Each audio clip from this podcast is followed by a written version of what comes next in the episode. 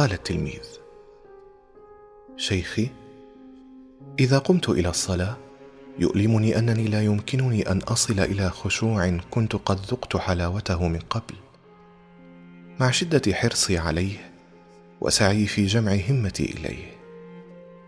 فقال الشيخ وتخشى من الحرمان والطرد؟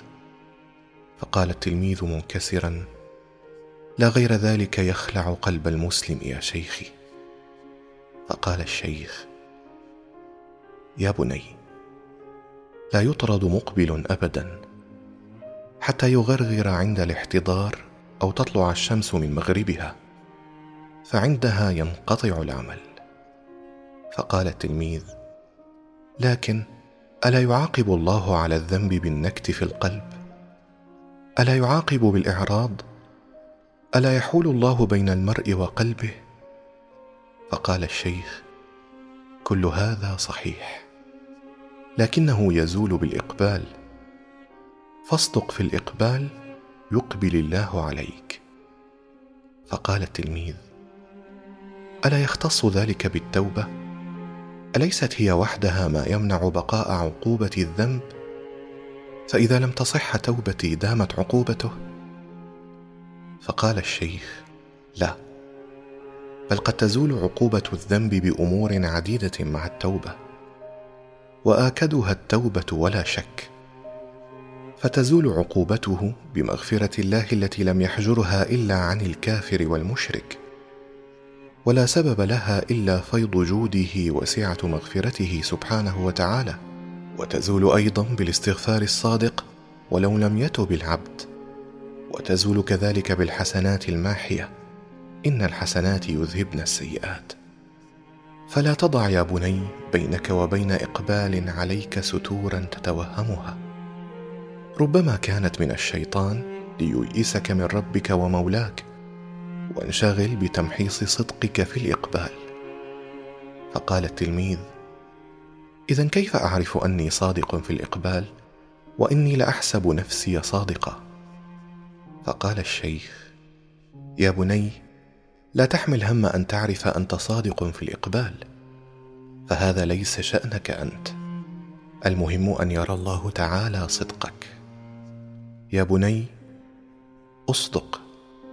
الله يصدقك عطاءه أضعاف صدقك. يا بني اعلم أن للفيوض لذائذ ظاهرة وخفية فقد تستوحش من عدم بلوغك الظاهرة منها. ولكنك لا تستشعر خفيها.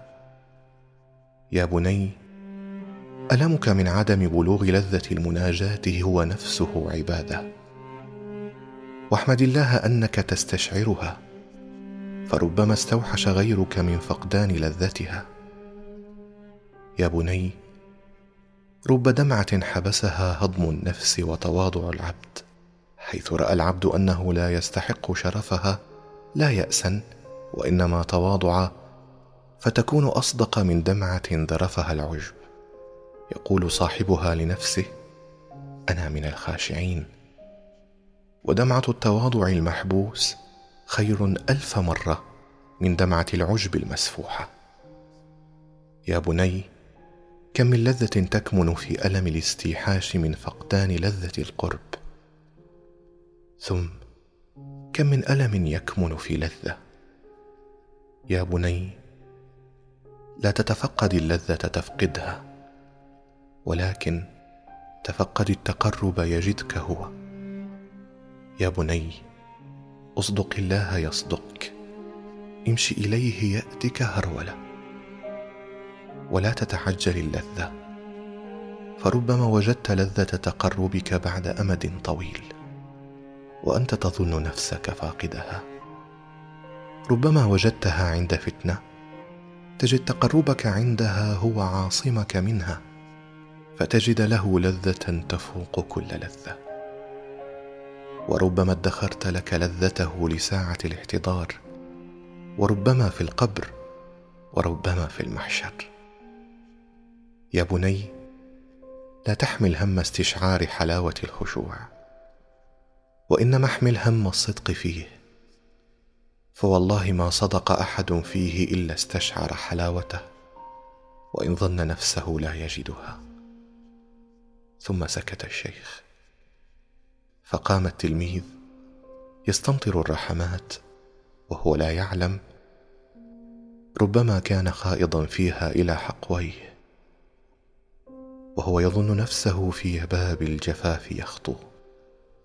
قام وهو عازم على صدق التوجه دون انتظار متعة رؤية وجه الصدق.